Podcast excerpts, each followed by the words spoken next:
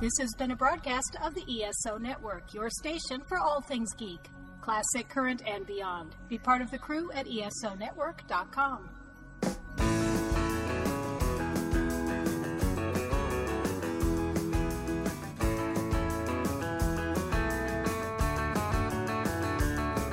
Hey everyone, I'm recording this as a dramatic storm is coming in dramatically, which is appropriate given, of course, the storm um, that we're going to talk about.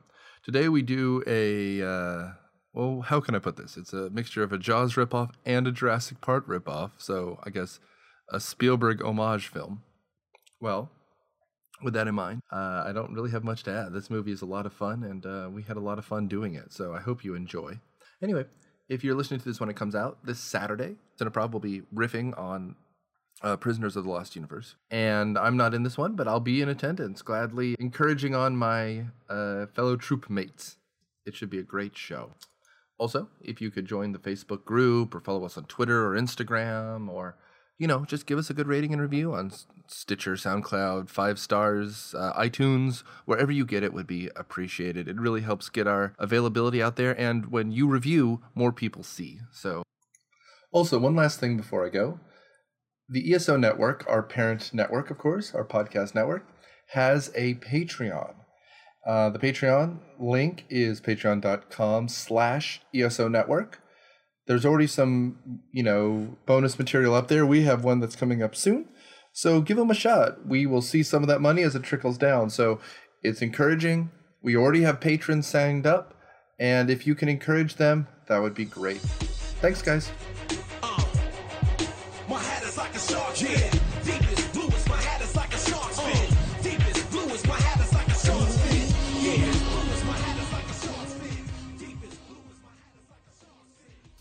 We are the Metal Geeks Podcast, and on this show, we have heavy metal, comic books, video games, movies, theme parks, and more. Wait, wait, wait. Comics? Yep. And movies? Exactly. Video games? Yeah. Metal? Of course. How does theme parks fit in this? It just does. All of us Metal Geeks can be found at MetalGeeks.net. At Metal Geeks for Twitter? Metal Geeks on Instagram. And Metal Geeks on the Facey Space. You can also find us on iTunes. Subscribe today. Metal Geeks.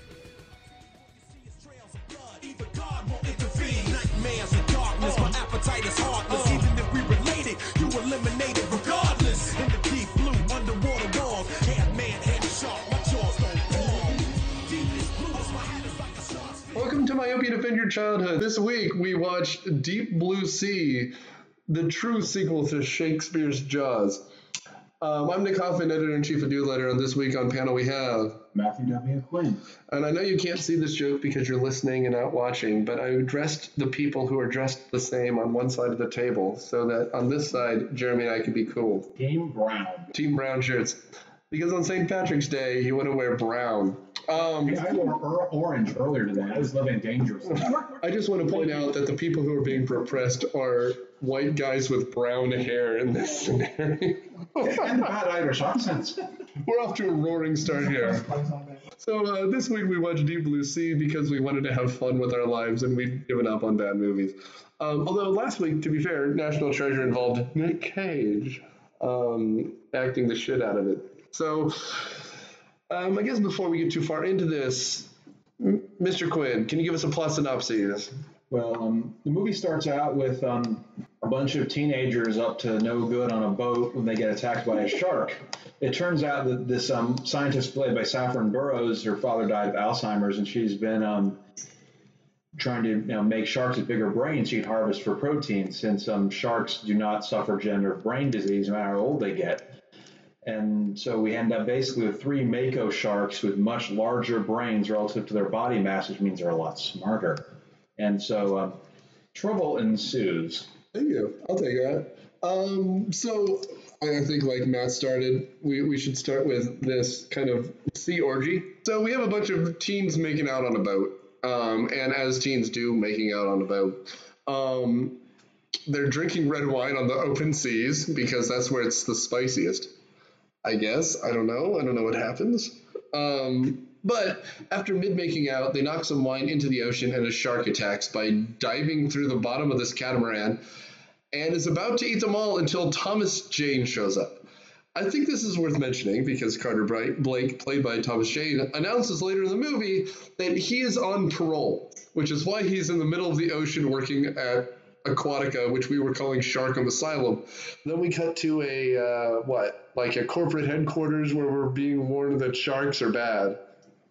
Yeah, they, they the, um, the, CEO of the company, played by Samuel L. Jackson, didn't want the um, stock hit he was going to take because of the, it was in the newspaper, the test shark escaped and nearly killed some teens. Because that's the first thing on the front page of USA Hooray that day was Shark kills teens. What was it? So yeah, that, that's kind of this movie. That's how it starts. Uh, sh- uh, Samuel L. Jackson shows up at How do you confuse those two? the gravitas, equal levels of gravitas, Jeremy. Um, but one bothers to work, and the other one appeared in Extraordinary Gentleman and decided to never work again. He was also the voice of a dragon. Yes, you are. and stay tuned, Dragonheart, I guess. Oh god. Um, I am the last one. directed by the same guy who I think directed the first Fast and the Furious movie. Isn't that a Ro- Rob Cohen movie? And Stealth. Director of the Out Now Hurricane Heist, which will probably not be out now once this. in two weeks. Hurricane Heist is like so you've seen Sharknado. What if it had a budget? Signed Rob Cohen. It would have been Rob, Rob Cohen presents Hurricane Katrina. Commercials look good. I mean, commercials look make everything look good. Did anyone try one of those whoppers that turns your shit green? I'll leave it up to you, Nick. I mean, I didn't. I did have the Szechuan sauce from McDonald's, though. You had to fight. Were you the last one standing to get it? You had to fight to survive. No, I waited until the white people were out of the way. Just got one last week when there were 10.6 million of them distributed to McDonald's because people who like Rick and Morty apparently all suck. Um, what movie were we watching? I don't know, Rick. We need to riot for Szechuan sauce. Yeah, Morty. Yeah, we do. I like how he sounded like Nixon by the end of the impersonation. Come on, really? oh, my, oh my god, they're gonna bury me alive, Rick! I shouldn't have told the black people to fuck themselves on my audio. Uh, anyway, uh, We're 20 minutes in, Samuel Jackson. He's a very out of character, really. He's just kind of stoic in, in a suit. And never uses any significant profanity. I can remember. I should do this audit. Let's go to this sea lab. So we do. Kind of. Yeah. I mean, that's kind of the beginning and the end of this movie. Like, he, he goes to the base to try to figure out what's going on. They show up, like, well, let's back up. Half the cast leaves. In the first five minutes, they show up and then the party boat is leaving. It's like, there's this carnival cruise filled with alcoholics just like partying and they play like hot, hot, hot or whatever. it is. It's like Jurassic Park, where they send most of the people off the island so they get eaten. Yeah. Conveniently, everyone left. There goes the movie. They like, lit- and they literally drive out a movie town into the final scene. They're the party boat. I'm gone. Yeah, the sharks are sitting there watching them go and grumbling. Oh man, my appetizers are leaving. I don't know what that accent is, but Boy, get. I wonder if they're kosher. Woody Allen. Shark is not kosher. And the shark is not kosher. So we're looking at the skeleton crew. No. I mean, and that's kind of it. Like the rest of it's kind of just a like a B horror movie. I mean, it, it, it's interesting because we referenced like three Spielberg movies in a row, right? There's there's Jurassic Park of this, where there's a high tech base surrounded by bad fencing that all of a sudden a, and a hurricane hits. Like this is literally Jurassic Park. There's also the Jaws aspect of it. And uh, there's kind of the Lost World bit of it where like we don't really care anymore, so it's just shitty CGI. I was, I was expecting if Robin Williams voiced someone for no reason, better movie. This is pre-suicide. And completely random musical numbers that were cut from a larger script. So can we talk about the shitty CGI for a second? Yeah, please. Because I felt like the movie had good effects to a point. Yeah, Like I expected the entire thing to be shit. yeah. It wasn't. Uh, because it was- You have um, video game looking sharks, and at one point, um, Shark Vision that looks like the Descent game. Isn't that what somebody said? Yeah, that's what I was saying. I mean, and I don't disagree. It, it, it, it not only feels kind of like cheap, cheap, but it's also underwater, blurry, kind of gray blue the whole time. It's it's something. That's for sure. But they've got like real sharks, and then they suddenly have, like you said, like crappy video game sharks, and it's just terrible. Yeah, all of it. All of it is so bad. Um, I But mean, that, that gets me thinking. If it was realistic, would that have made this movie better or worse? Because it's a movie you have fun laughing at. But if it had been, you know, I guess I don't want to say realistic, but I think that might have made the movie worse because it would seem like the movie was trying. Well, I didn't really have. I, I, the movie was all right, but the, one of the big problems with it was the bad video game sharks. So if they didn't have the bad video game sharks, I would think of it better. I want shittier sharks. If they're shittier sharks, we could have spent more time animating the shittier sharks, and it would have been great. I don't know. what Sharknado is for, Steve. But uh, Hey, but I mean, you make that joke, but Sharknado came out like 16 years after this. I don't know if you could have gotten much better shitty sharks than this. Like, can you, I don't know how much this movie cost, but for 1999, these effects aren't bad. This is like what two years after Jurassic World or um, Lost World, rather. Like, this movie probably cost a good bit of money, right? This is, It actually part two of the costs- trilogy. It actually cost the same amount as The Matrix, which came out the same year. That's really sad. That's a lot of money. And I bet you some people remember this one less than Jur- like The Matrix for some How reason. much did they pay Samuel That's probably where all the budget went. So I guess then what? Like, I, okay, so after this we have a kill count. Like this is when it becomes like a monster movie, right? We have uh, the first one to die is Stellan Skarsgård. They're they're sucking out the shark's brain goo, right? And the shark wakes up and he's like, I mean, it's what's that Hayden Christensen movie where they wake up in the operating table? Awake. awake. Yeah. So all of a sudden it's like, oh no, I'm being operated on. And he starts freaking out and he starts killing people, as you would. And then for some reason, uh, Harley Quinn, as we were calling her, uh, in Sharkham Asylum, uh, frees the shark rather than letting people go. Meanwhile, Stellan Skarsgård, who plays Selvig in all the uh, Thor movies and the Avengers movie, uh, gets his hand bitten off. Yeah, he spends the next several minutes bleeding all over the floor. Slow mo, man. And scrambling. And scrambling. Scrambling. He's doing some serious scurrying. He was. And uh, in while he is scurrying, they call an HVAC. Um, uh, Janet Soprano calls an HVAC to get him out of there. Assuming evac, they're not going to set up an air conditioner. Sorry. They're trying to keep him at a, at a proper temperature. Uh, so they, they call him a helicopter to get him off of Sharkham. And uh, as Janet Soprano is screaming, does she die? Do we see yeah, her die? she's in the tower when blows up. Oh, I was that's asking right. about that for a while. I was peeing. At, at a certain point, I just had to get another beer and pee. Um, but anyway, They set up her character as it, it, it was very obvious she was going to die. yeah. Did that quick, like, there's music playing in the back and she doesn't give a shit about her job. It's a horror movie, of course she's gonna die. And then, and then 20 minutes later, she's just gone and there's no mention of her, she's dead. Well, I mean, she's barely established. She was never on set the- the day anyone else was. She's a very unlikable human being, I imagine. We apologize in advance if she's not, in fact, a horrible human being. And if she's listening, I mean, if if if, if Jen of, of uh, audience Eterno is listening to this podcast, we will. Very nice woman. Why wouldn't she? Be? I know it's the wrong movie and the wrong character, but I just think whenever I hear a mafia movie and a woman, I just imagine Godfather. Jennifer Rossi as a whore, or is that not Goodfellas? Uh, whatever. Who, who knows? Who gives a shit? Anyway, she's pretending not to be an Italian stereotype in this movie, and they call for uh, an evac. And uh, Stellan Skarsgård, who is unconscious and bleeding, gets attacked by a shark. yeah, he's on this dresser. They're trying to pull up into the helicopter, and the winch breaks, and the drops him into the water, and the shark grabs him, pulling the helicopter into the complex and blowing it up. Booyah! Yeah, and then this masochistic bastard chucks the gurney straight into the window. And he's- less structural integrity than anything in. And he's still conscious the whole time, so you know his eyes bugging out as he gets thrown into the window. I will say, if I was wanted to be any character in this movie, he might be the, character I'd want to play because it's just he gets to say smart words, look kind of drunk, and then he just gets drugged through the water for three and a half scenes. Like, and, and when you think he's dead, literally, it's like a Looney Tunes gag, as someone said earlier. You just see off in the middle distance a gurney flying towards the screen. And they're like, huh.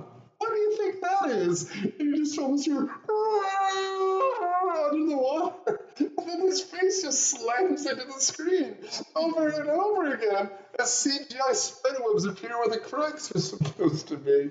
It might be the shittiest thing we've done in a while.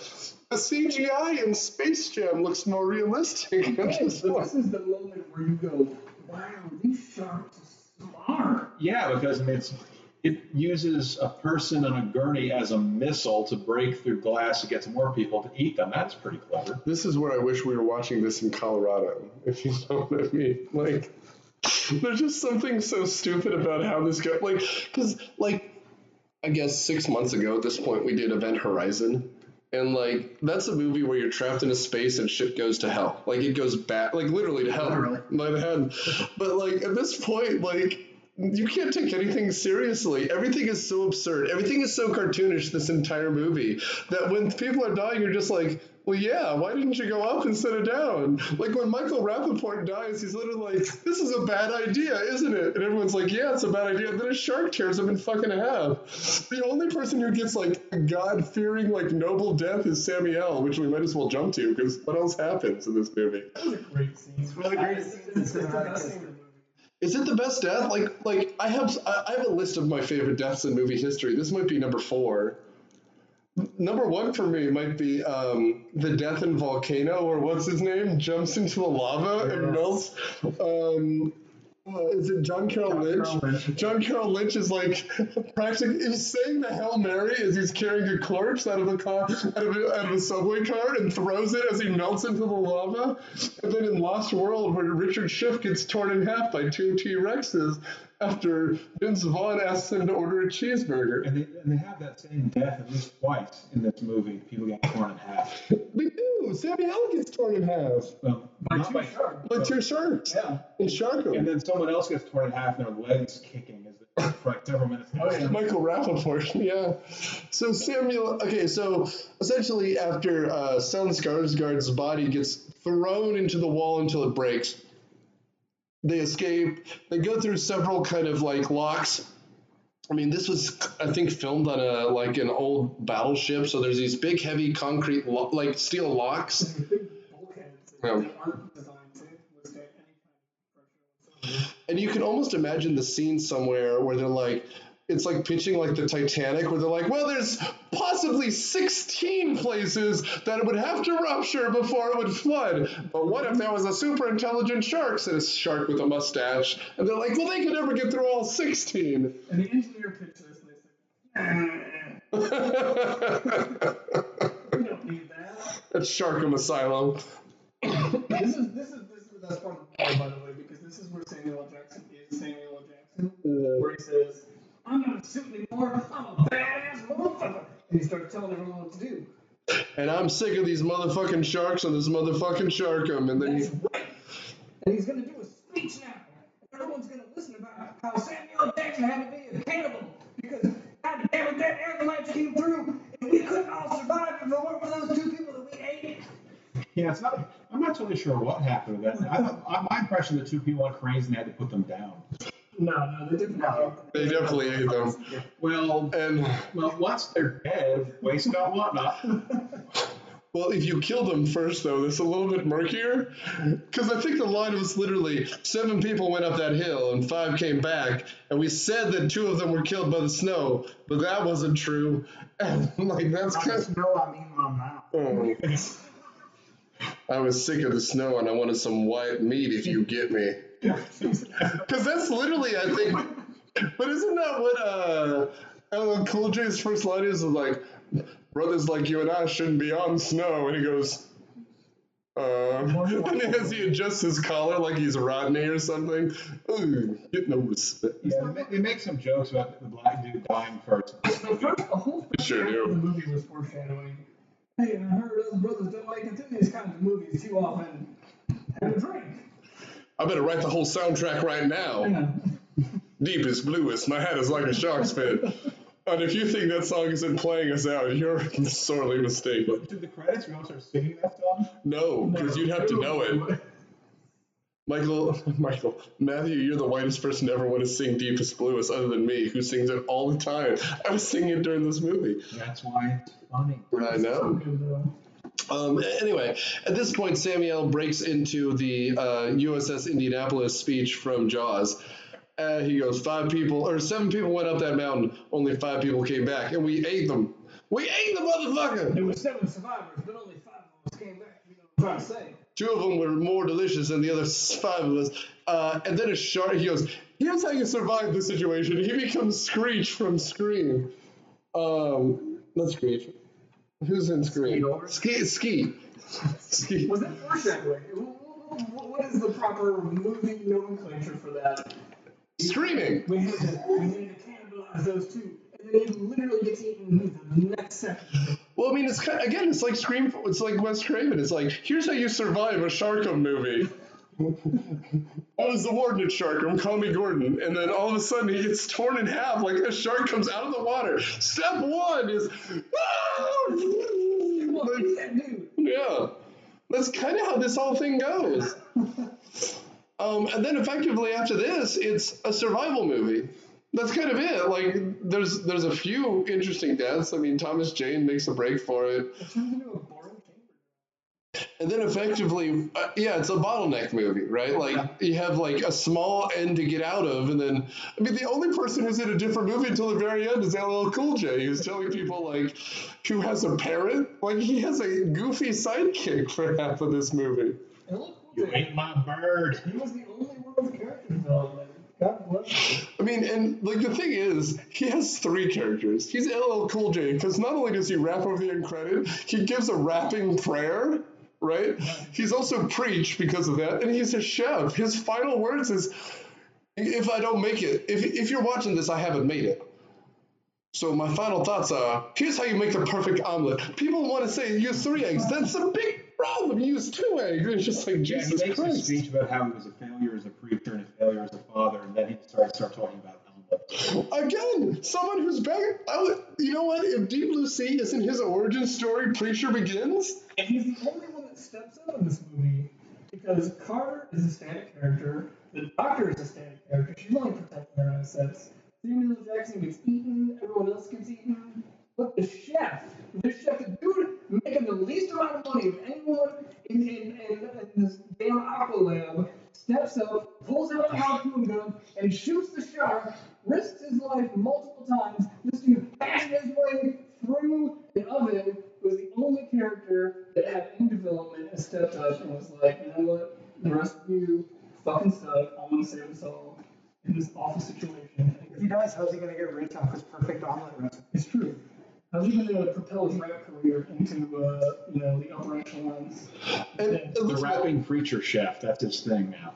Although it'd be like Tupac, right? If he, you know, if he already, oh my God, if he was taken out by like yeah. Bobby Flay, there he's making omelets, and Bobby Flay has to fucking take him down. Another shark shows up and shoots him, I heard his the crew and his other crew fight. I heard the police killed him actually. It wasn't the sharks. No, he's alive in Cuba. The shark tried to kill him. That before he got out of there. That's really funny. That was good. I live to serve. Yeah, right. I was trying to think of what's what's the um the rapper who's in Sharknado 2? Was it a shark wearing a backwards baseball cap? No, it's Biz Markie. I just I love it. If instead of Biz Markie and Sharknado, it was LL Cool J, and he's like instead of owning a pizza parlor, they're making omelets. He's like a French chef at like. this is his character a parody of LL Cool J? Or No, it's just it's literally Biz Markie just making pizzas. At one point, I think they throw a shark into a pizza oven. The inverse, the inverse with people see. So that's what he does before he gets in the party boat out of there. Is he goes and picks up some chunks of the shark and makes it into sushi. As you eat it, you get really smart. That's the last line of the movie almost. He's like, Did you pick me up any sushi? God damn. After they watch the friggin' eat in half, you got some jokes? You line this scene up, Jesus Christ. I mean, the parrot gets eaten way too early. We almost see the parrot just calling him a fat ass for the rest of the film. Hey, dipshit, you gonna make any more uh, omelets? The parrot was my favorite character. You, talk, you keep talking. I'll put some drumsticks tonight. I do. I d- to be fair, I think the parrot might have had a complete character arc. he learned his lesson and got eaten by a shark. No more meaningful lines. True. Annabeth, not Annabeth Gish, or what was the woman? Uh, who's the uh, evil uh, British woman? Saffron Burrows. I, I don't think anyone was. There, there really aren't any bad guys in this movie. I mean, Saffron Burrows. made Some questionable decisions, but none of what she did was evil. Yeah, sure. She made the shark super smart and then let the one go. They were trying to kill it in the first scene. That would have ended the movie, right? She was very determined. So no She was a positive female So character. no one would suffer like her dad did. I don't understand. After it eats someone's arm off, you kind of kill it, right? That's why they put down wild animals that eat human, because humans are delicious. Put the balls on her. Lean meat. Hey, I've watched Andrew Zimmern's show. He's kind of eaten human like six times. Did you think about the Alzheimer's? Well, no, I forgot about it. For some reason, I keep forgetting about Alzheimer's. Hey, sharks! Uh, this was a summer blockbuster in 1999. I almost want to see. Yeah, I saw it with a bunch of my friends after coming back from the sea base trip with the Boy Scouts. That was appropriate. Seabase? Yeah, the Boy Scouts on big campsite. You can call it that down the key to go scuba diving and boating. Mm, no. No, not, not in that trip because we were sailing. On the scuba trip, I didn't see sharks, like nurse sharks, they're the laziest critters ever. Did you all drink? Like it? Some wine? And, Okay, so I'm sitting next to Jeremy and he looked, so he can't play. But this movie cost $60 million in 1999, which, as I think uh, Jeremy said earlier, has a fee- like cost about as much as The Matrix, and that's why it's this classic. Anyone want to guess how much money it made domestically? how much did it- 35 million? I got 35 Gross or net? Um, after taxes. Yeah. I mean, did it make any money? That's the question. well, Hollywood only makes money if people say it makes money. Look at Hollywood accounting sometimes. Minus the cocaine. Would you would you take a stab at it, Steve-O? 63, it made $3 million. I guess. It, it made domestically 74 million and internationally 91. It was 165 million. This was a pretty big. This like quadrupled its budget or tripled its budget. Well, and again, this is kind of the classic summer blockbuster. It's not a great movie. I mean, like the thing is, when you're comparing it to The Matrix, you should be comparing it to the second Matrix movie, something that's completely forgettable. Actually made about as much as the, the third one. Look at that. Um, but like the second Matrix movie actually domestically made about, eh, this is, yeah, it did really well. But that's okay. This is a summer shitfest. I kind of like this movie. What about final final judgments? Uh, Jeremy, you can go first. What do you think? What was your final thoughts? Uh, I honestly really love this movie. It's not a good movie. It's it's fun. Yeah. I mean, you don't get Renny Harlin to make a good movie. You get him to make a fun, stupid movie that you can watch. It's yeah, it's great. It's fun. Grab some friends. It's great. Watch it. Yeah. Can, can, can we put that on the back of the DVD? It's great. It's great. Random guy. Yeah. Steve. It's, it's part two of the trilogy, right? So we've got Jaws, that's the first part. Uh, this is where we get New Shark as a movie, as a plot device. Uh, Deep Sea is part two, where we're kind of pushing the envelope of what sharks can do in a movie. And then Sharknado is part three, where sharks on the fucking moon. So um, it was a movie. It was a necessary movie in the realm of movies. It wasn't a good movie. So you, you should watch this movie if you really want to see a shark movie. But you should watch this movie if you want to watch a real movie. I have no idea what you just said. You should not watch this movie. There we Is go. that, is, that the cooking, is that the cooking sherry talking? You should not watch this movie. Mr. Quinn, what are your thoughts? It could have been tightened up a little bit. In the middle, it kind of dragged. Um, I like the portrayal of uh, the cook. It was a, a good Christian character, and um, That's what you got out and the CGI. Sometimes there's movie stereotypes. The power of Christ compels you. Yeah, it does. Stabs you right in the eyeball with a cross. And the CGI could have been better, but that's really I'm not really can't ask too much that from this. This is not now. It's in 1999. So I mean, maybe as my favorite expression again, see it once. This is the greatest movie we've done in a while. Deep If you are produced to this movie, just think about what you thought this movie was, and then don't watch it. You'll be happy.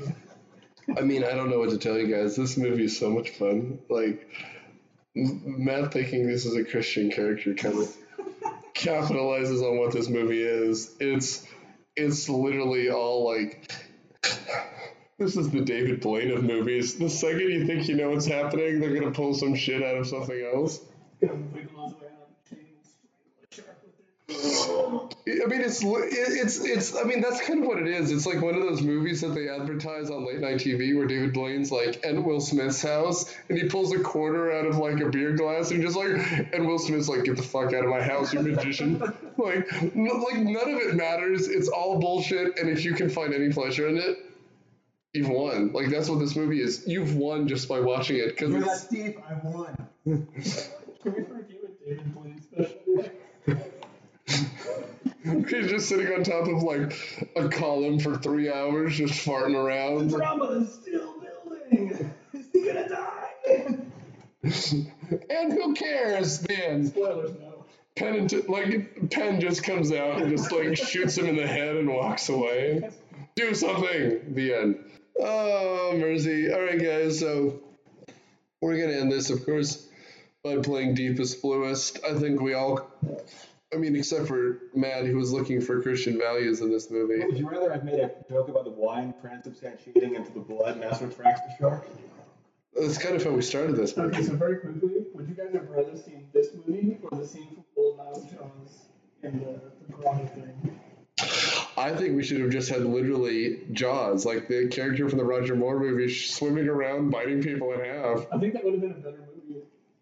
A Bond horror movie? I mean, shit, son.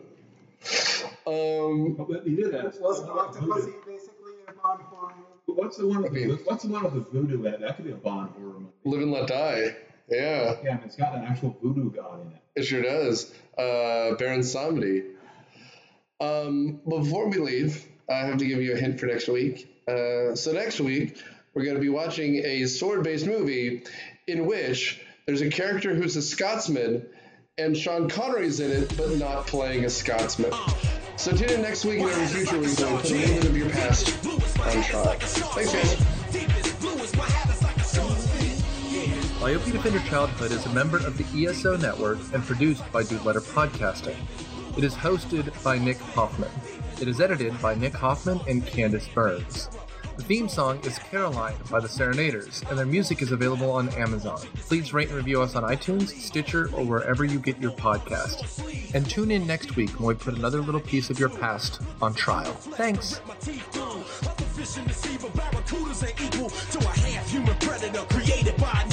Jet black eyes, baby, they stare while you sleep. This has been a broadcast of the ESO Network, your station for all things geek, classic, current, and beyond. Be part of the crew at ESONetwork.com.